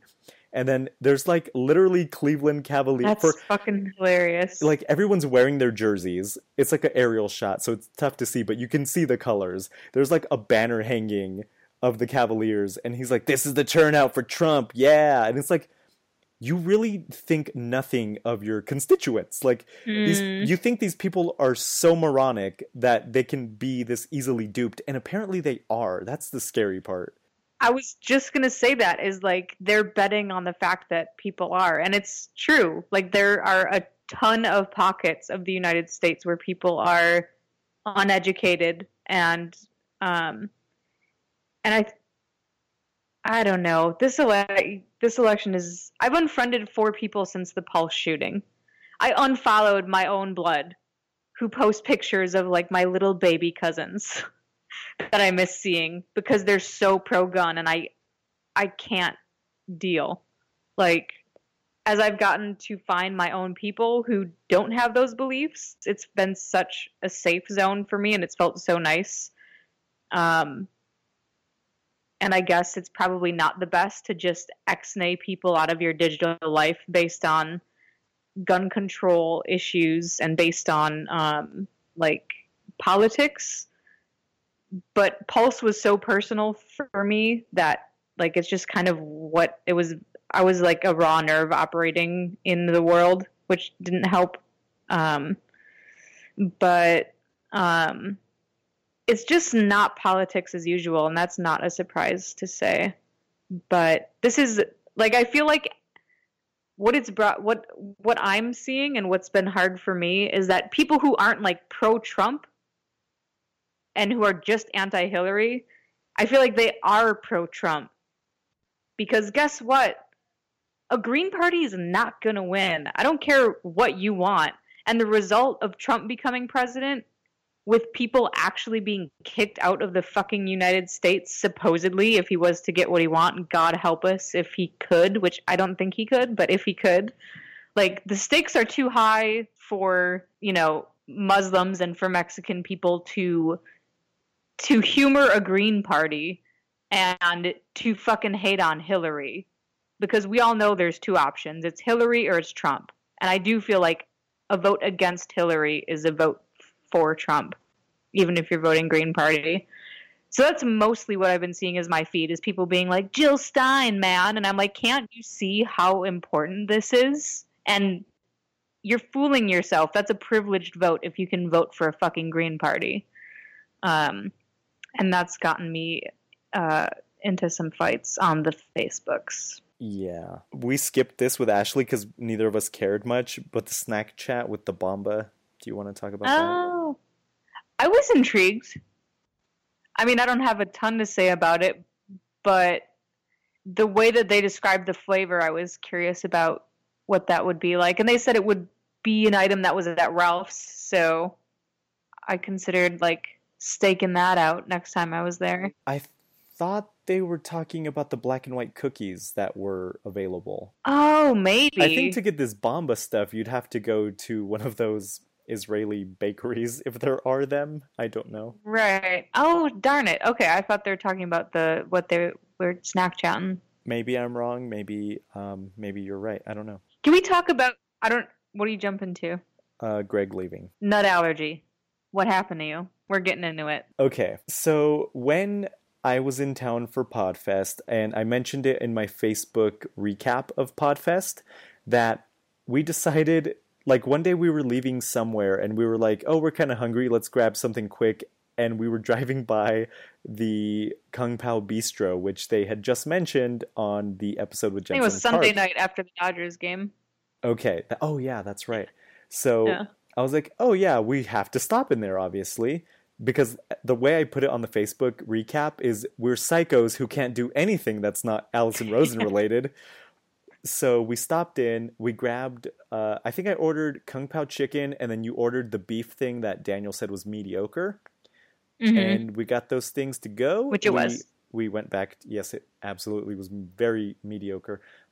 Um, we took a picture of the screen because you tweeted hashtag Kung Pao Bistro, whatever, A R I Y N B F, and you took a picture of the did, like- screen yeah. when it popped up. Um, then we went back to your place and I started eating it. And I'm allergic to certain nuts. Uh, there are some that will possibly kill me, and some that just cause me to break out uh, in hives. So as I'm eating this, I'm, I thought I was eating peanuts. And this was very foolish of me because you looked at it and immediately said that that was a cashew. And I said, let's go get some Benadryl. and fortunately, across the street is a 7 Eleven. We got Well, the, Benadryl. the lead up to it, though, there was some lead up to that because you were, before I discovered it was a cashew, because I went and checked, but there was you saying, like, I think, I think I'm having, I think I'm getting a rash. I think my throat is closing. and and then we started talking about this potential allergy reaction situation and then I confirmed yeah that's a fucking cashew laying atop this chicken So the last time that I had one of these was with pecan crusted chicken, which I'm not allergic to pecans, so I'm assuming they were mixed like you know how it's like oh this was from a factory that handles other nuts or whatever. I think that was like a cross contamination issue because I've had pecans after and I've been fine. But um, that one was like really bad because like my throat was closing for realsies. Like it I could, happened really fast and so this one was not as scary, but my throat was like burning and scratchy. And we went, got the Benadryl, popped it real quick. It was like probably like a in within 10 or 15 minutes of me eating it. So I was like not too worried. Um, but then I did feel like I was going to throw up after, which would have probably been good, maybe. Then the Benadryl started kicking in and I got sleepy and Meghan was checking on me to make sure I wasn't dying, which was very kind of her because I was just like I'm aren't sleepy. I sweet just making sure he's not dead Right. You're like you're like Rafi, Rafi and I'm like in my head I'm like these drugs are putting me to sleep. Let me sleep. But I'm Mhm. glad that you were making sure I did not die. Surprise, I did not someone die. had to do it yeah Um, but yeah, thanks for bringing that up. Um, no props it's what it reminded me of so I had to bring it up Next thing they talked about was, as we all know, Greg is leaving the show. He's possibly getting a new job. What are your thoughts? I mean, we all love Greg, right? Yes. Um, so first and most brief thought that I'm getting out of the way is there was this part that I thought was really, really funny. Maybe it's because I went to some AA meetings in in my day. Um, but when Allison read the letter and then Greg read the letter, he started reading it and he said, Hi everyone, it's me, Greg. And Daniel said, Hi Greg. Like an Alcoholics Anonymous meeting. And I fucking laughed and I'm like, that was Daniel Daniel and Jeff like were so on for this episode, I felt. And that was one of Daniel's like un like un uh, appreciated moments, I feel. Right. So da- that part I also heard and thought it was hilarious. Daniel and Greg are like, or Daniel and Jeff are like low key humor because they're like often like they just kind of jump in really quick, Right. but they are so fucking funny. But go on. But I guess the rest, I mean, honestly, like, it doesn't affect me or you that much, I'm sure, because we've always been here. We're going to be here. Like, people are going to come and people are going to go. And it didn't sound like he, like, we're never going to see him again. Like, he'll be back. It'll be fine. I'm going to listen either way. Um, yeah, I feel like a lot of people's grieving is probably harder than mine because I'm just like, what? Like, I love Greg. I I don't think that you can replicate this. Like, I know Leanne. Hi, Leanne. Top commenter Leanne. Have been loving your Facebook posts. You know, she's talking about, and all the fans, I guess, are probably wondering like, who can replace Greg? Like, you can't replace Greg. he brings something really, really unique to the show that I don't think you can um, replicate. But that being said, like I n- have never turned into a Thursday episode and been, you know, disappointed. Um, so like I'm cool with it, and and plus like Greg's not a performer. Like I feel like Allison and Jenna, and both their counterparts, like Daniel and Alan, like they, you know, are performers, and this is Allison's career for one, but for Jenna, it's like a marketing opportunity. I don't know if she gets paid to do the show or whatever, but like she's a performer. She needs to get her name out there. There's something behind that kind of commitment that is, I would just part of what their career is. So it makes sense that, um, you know, Greg's not a performer. He doesn't have an ambition like to be in the spotlight. So he he just kind of wants to live his life and the fact that you know every monday for i mean the podcast is nearing a couple hours long but you know i know where he lives. He lives in like venice. You know where that is probably a little bit from being around here com- like the drive from venice to where he's recording the podcast back to venice. That's like a four that's like four hours out of his day. So i certainly don't blame him. And if if i weren't you know, in the career of being a performer, it would be I would be fucking it'd be hard to catch me every week for 2 hours, you know, somewhere where it's an hour drive away to be there every week like in perpetuity like forever. So so I get it and I'm okay with it. I agree with everything you said. I mentioned this like in a few episodes back, I think that I thought the next person who would leave would probably be Alan because he's like, I'm not a performer. Jenna is, you know, I'm just here because Jenna essentially, even though he's great on the show. They, but yeah, like you said, like, I mean, remember when the Bobo Boys left? Did I say that right? boy, boy, boys. when the Bobo boys left, you know, there was a time where we could not imagine how is this going to continue, you know? Right. And yeah. same thing with my favorite guy, Dustin. It's like people come and go on her show, and like everyone says, you know, we trust Allison's judgment, and no matter what, it's going to be a great show. Like I've said before, if it's just her and Wendy, I'm still going to listen. So it, Mm. I do feel like it doesn't affect us as much, but um, I can see how, like, for a more casual fan, this would be more devastating. Right, right. I get that. And and you mentioned this kind of, um, but Greg said that he lives a selfish life, and kind of going back to having kids, I feel kind of the same way because I'm going to be doing something com- coming up in the next few months where you know I am essentially putting my job at risk to do things that I think are more important um, for whatever reason.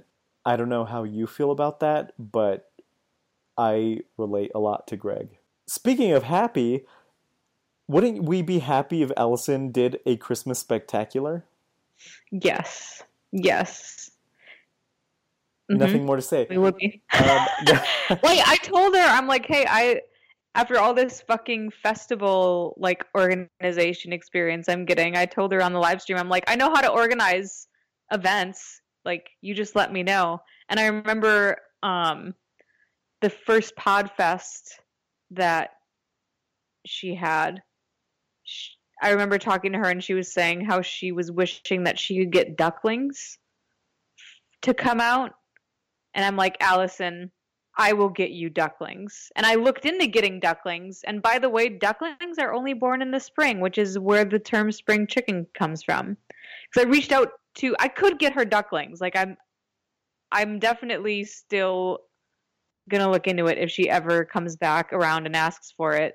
But chick, ducklings can really only be found in the springtime because that's when the mating season is. So she would have to schedule it.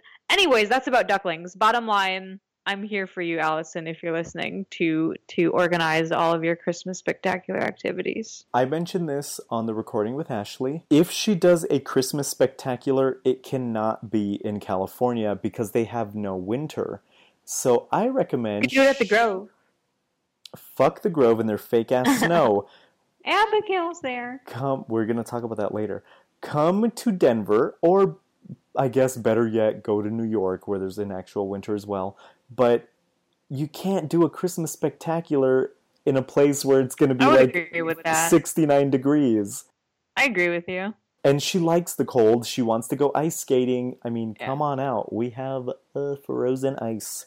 Frozen ice. We have frozen water that we can walk on. That's pretty much all I had to say about that. But I also I thought about ducklings and getting them. And I was like, there's got to be a way. This has to be super easy. And I totally forgot all about it. Are you ready to move on to JMOs? I have a few things. Oh, Do you do you know the Golden Girls? Because I'm about to ask you what Golden Girl you think you are. Okay. I I only wrote down the, the Golden Girls thing because Greg mentioned this was during JMO's. He mentioned that him and his girlfriends, their nickname is the Golden Girls.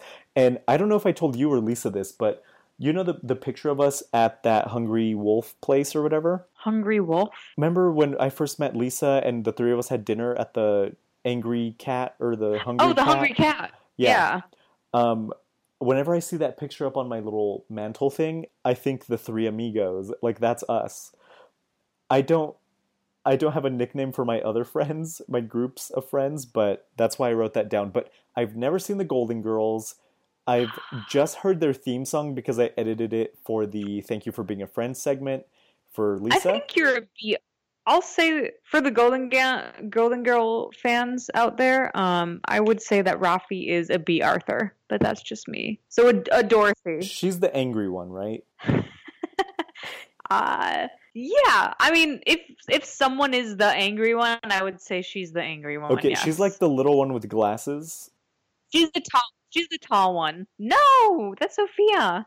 I don't That's know that's that, Greg's Megan. character. Dorothy is B. Arthur, uh, the tallest one that on the show was kind of known as being the least attractive one. So you are Dorothy. Who Um, are I've always identified as Rose, just Is for she aim the. Betty White character? Betty White. Of yes, course ma'am. you would say that.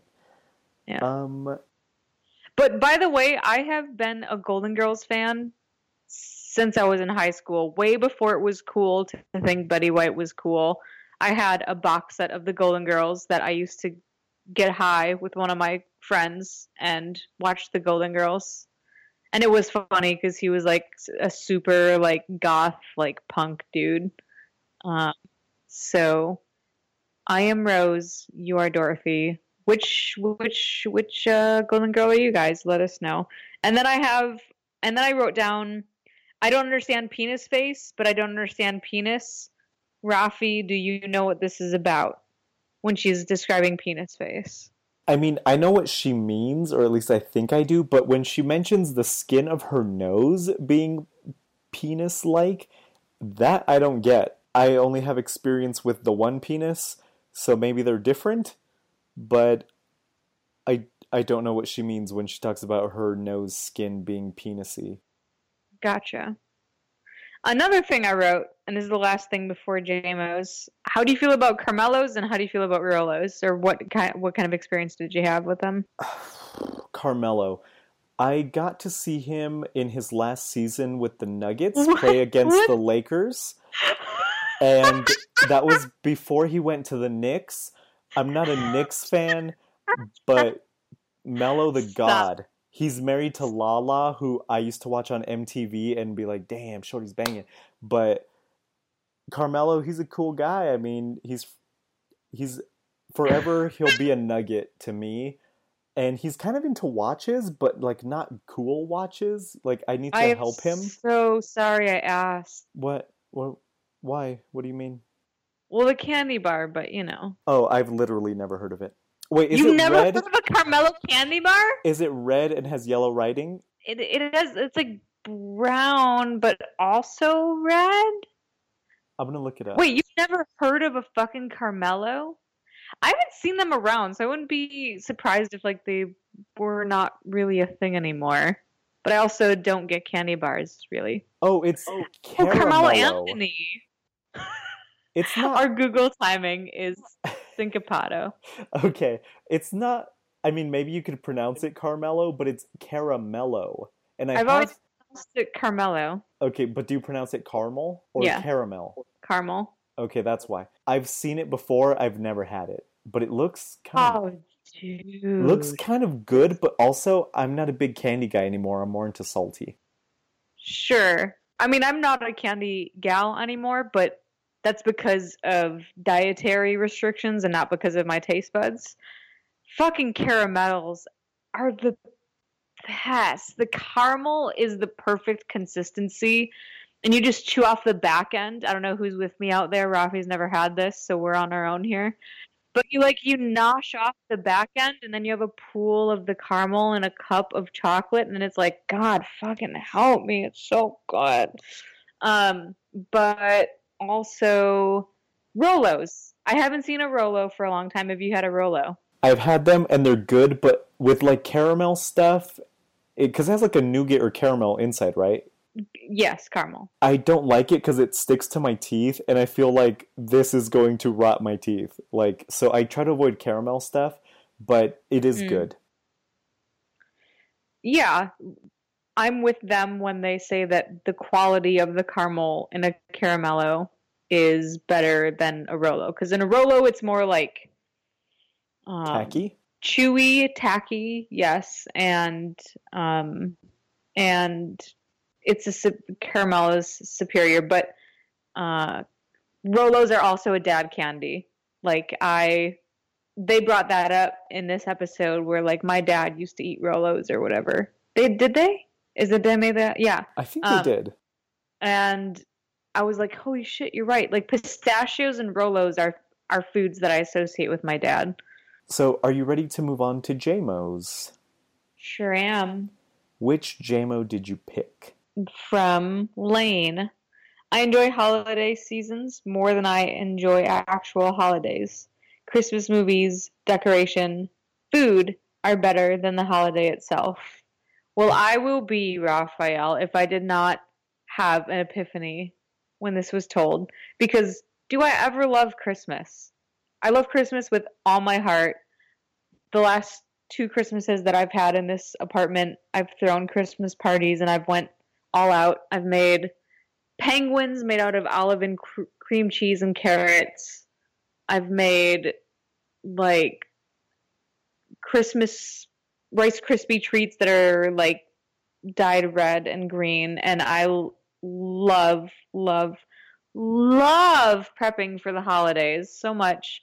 Um, but this very tweet made me realize, like, holy shit, it's the day is actually just always like, all right, well, open up presents, so that's cool. And I never really thought about that before. Um, so yeah, this was life changing for me. He's right. That's interesting. I I would agree with that. I'm not big on um, holidays, and I think that's because I have so few family members. But and we're all like very separate, doing our own thing. I I wish I could get into it like other people do, because I think like Daniel, I have a hard on for community. I wish that I had like a Christmas tradition. I wish we had any of that.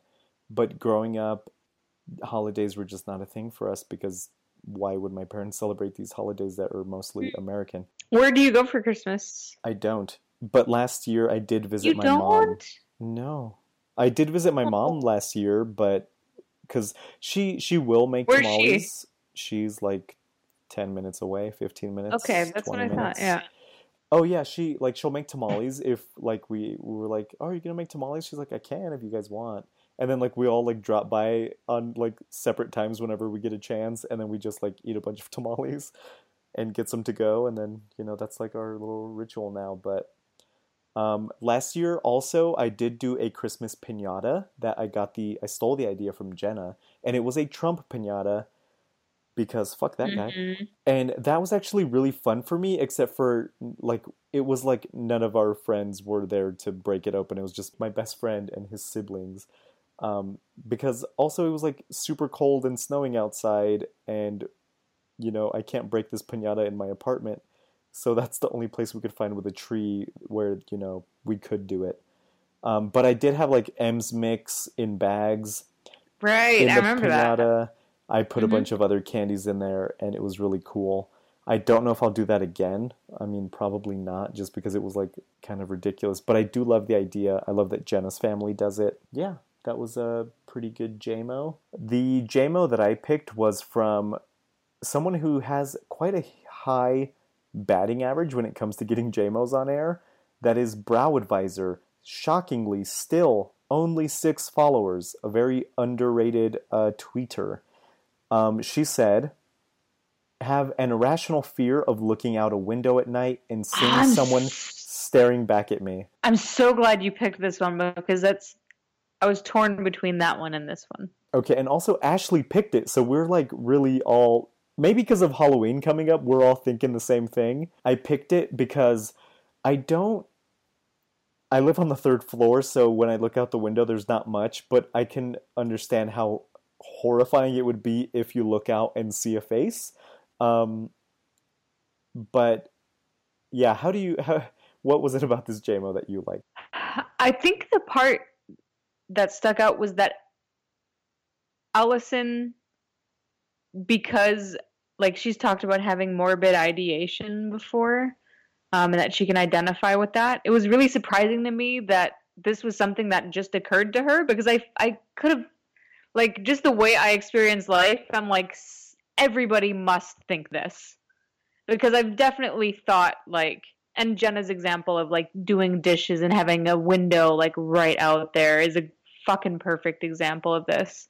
Um, but I feel like at some point everyone must have had this, so that kind of caught me off guard that Allison was like, "This really freaked me out." Like I thought she would have just been like, "Yes, yes, yes, thousand times yes."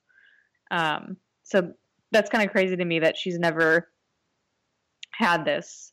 But I mean, yeah, I mean, at at least a handful, if not more, I've been just like, that'd be fucking crazy. Indeed, that would be Yeah. fucking crazy. um, I guess that's as good a place as any to end this marathon episode. You don't want to. You don't want to do like four hours, four and a half hours, five hours. Set the record. Uh, you took your pill, so I'll go as long as you're conscious. Thank you for acknowledging that because I'm in my heart of hearts. I'm like, yeah, I'm probably gonna really just knock out real soon. You look like you're um ready to collapse. If I'm being It honest. It started hitting me, I think, a little bit. If I'm being completely honest. really quick, I do want to talk about something that is Allison related, but not show related, kind of, um, to these episodes at least. You went to the Grove and you found Abigail, the little piglet, and you are now sponsoring her. I am. How much you told me? So I am okay. So really quick, I was texting with you and Lisa that I've kind of fucked myself by making the candle By that- being awesome. and by making the shirt. Um, I don't know what the next thing I can make is. I am constantly trying to think of ways to help her show. Not to toot my own horn, but I also was the one who suggested the lapel pins.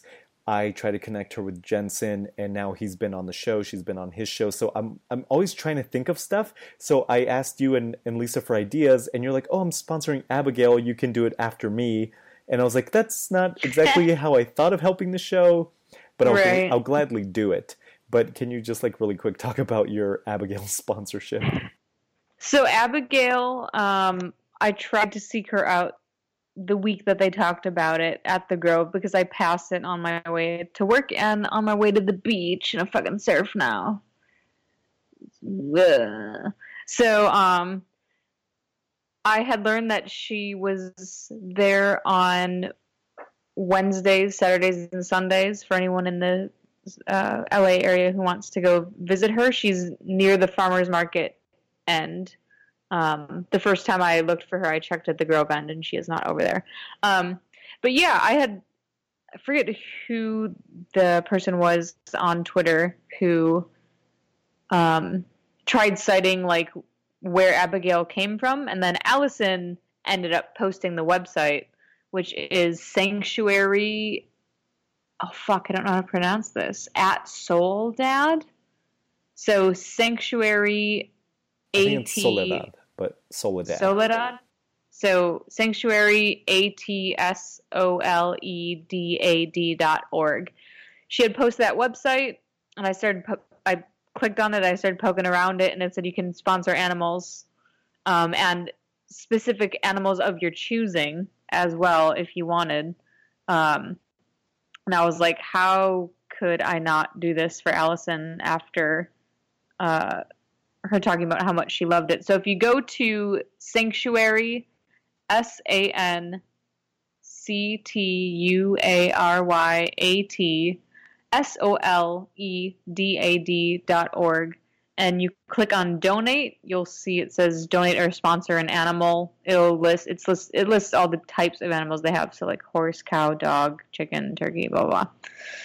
Pig is thirty dollars a month, and you can specify which animal you want to um, sponsor, and it provides it with like food and everything. And this piggy is going to be a big piggy, so I can't be the only one sponsoring it, people. Um, so I put in the donation and I told them to do it in Allison's honor uh, and asked them to email her and to let her know. And they say that they'll send like a picture and a little write up of the animal, and I'm like, send that to her instead of I. Um, and then I went and visited her the day after I sponsored her, and she is so cute. Like seeing her in person is something else. I mean, everyone knows a baby pig is cute and you can imagine it, but oh my god. She was napping the whole time and and I I told the people there that I was the one that like emailed them and to sponsor her and they tried um, having me feed her a bottle and she was not hungry and that made me sad but i will continue to visit little abigail wednesday saturday sunday at the farmers market at the Grove. Um, and if anyone wants to continue the chain, chain, chain, chain, chain for Abigail, wine. It's wine at this point. It's just all wine. What I'm saying. Um, chime in and donate for for this little Abigail because Allison loves her and she is honestly the cutest little piggy you'll ever see in your life. Okay, I'm I'm really glad you said that she's there Wednesday, Saturday, Sunday. Correct. Okay, because on Monday after the weekend after Podfest, me and Matt were hanging out getting breakfast and he wanted to go to a place at the Grove and if she were there on that Monday and we missed her, I would have felt like a real scumbag, which I did mm. when I before I knew when she was there. So I'm glad mm-hmm. that you mm-hmm. said that. I don't feel as bad now.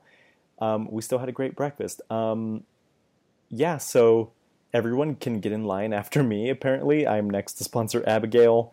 And really quick, I want to mention at Podfest, I wrote about this in my uh, recap on Facebook.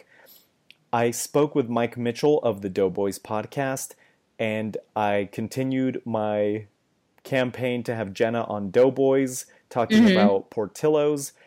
And then I followed up by sending the email to the other host, Nick Weiger, and I yet again have received no response, not surprising, but anyone out there who listens to me or or listens to me, who listens to this show or Doughboys, tweet at them. It's I believe at Doughboys Pod. Their email address is doughboyspod at gmail.com, I believe. I should have probably checked before, but it's on their Twitter they're easy to find. Campaign for Jenna because she would be great on their show. Um, right now they are doing Rock Lobster Fest. So, but once October's over, we can uh, possibly have Jenna on. And again, Ashley, so fucking sorry that the dumb thing didn't record. We have to have you back on, Ashley. And I had, um, we had talked about her situation with MS and everything and oh, I'm so bummed because she was getting emotional at the end talking about it. But motherfuck me. You can still donate. Uh, the MS Walk is coming up in two weeks, I believe. So go to underscore underscore Ashwally and donate to the MS Walk. If you're not sponsoring Abigail, you better be giving money to Ashwally. Or if you're not giving money to Ashwally, you better be giving money to the Absters. Perfectly said. Um, thank you so much, Meghan, for being on. You know, I love talking to you. Oh, Rafi, it was my honor. And again, thank you. And I'm so sorry, Ashley. This is what happened when Lisa leaves. It it's a shit show. A four hour long shit show with two hours that get deleted. Don't leave this don't leave this precious commodity in Rafi's hands, Lisa. Get get home soon. Come home soon. Thank you all for listening. If you want to be a part of the show, email bffancast at gmail.com. Make sure you follow Lisa on Twitter at JMOs and BFFs. Support Allison by clicking through her Amazon banner. You can buy a t shirt, support her on Patreon. Maybe pretty soon there will be a new t shirt design. Um, you can still purchase the LA Podfest live stream for a few more days, uh, for a week or so. Um, use the code ROSEN for $5 off. And if you want to be on what used to be called BYOF, Bring Your Own Friend, it is now called Thank You for Being a Friend. You can also email or tweet at Lisa. Thank you for being a fan. Fuck. It's okay. Thank you for being a fan. See how I do that? um, and that is all. Thank you. Can I, can I mention one more thing? Can I mention a plug? Oh yeah, your ITT Fest maybe. I want to plug um, if you are going to purchase something through the Amazon banner. Um, they talked about astronaut ice cream this episode. My ex girlfriend was a space nerd, so for each uh, like like an anniversary and Christmas and stuff, I got her astronaut ice cream. Go through Allison's banner uh, and buy some astronaut ice cream. It's actually fucking fun and it's good. You wouldn't believe it. Okay, Go buy what it. what is it? Is it Dippin' Dots? Because that's what I imagine. No, it's honestly the texture and look of it would be like getting styrofoam, like a styrofoam brick, but you chomp on it and it ends up melting in your mouth. It's like dehydrated ice cream. So I would say kind of like Dippin' Dots if it were in a brick and weren't cold because it's not cold. Go get it, everybody. And it's affordable and it's fucking good. I'm telling you. It's really good. Thank you all for listening. Goodbye. Goodbye.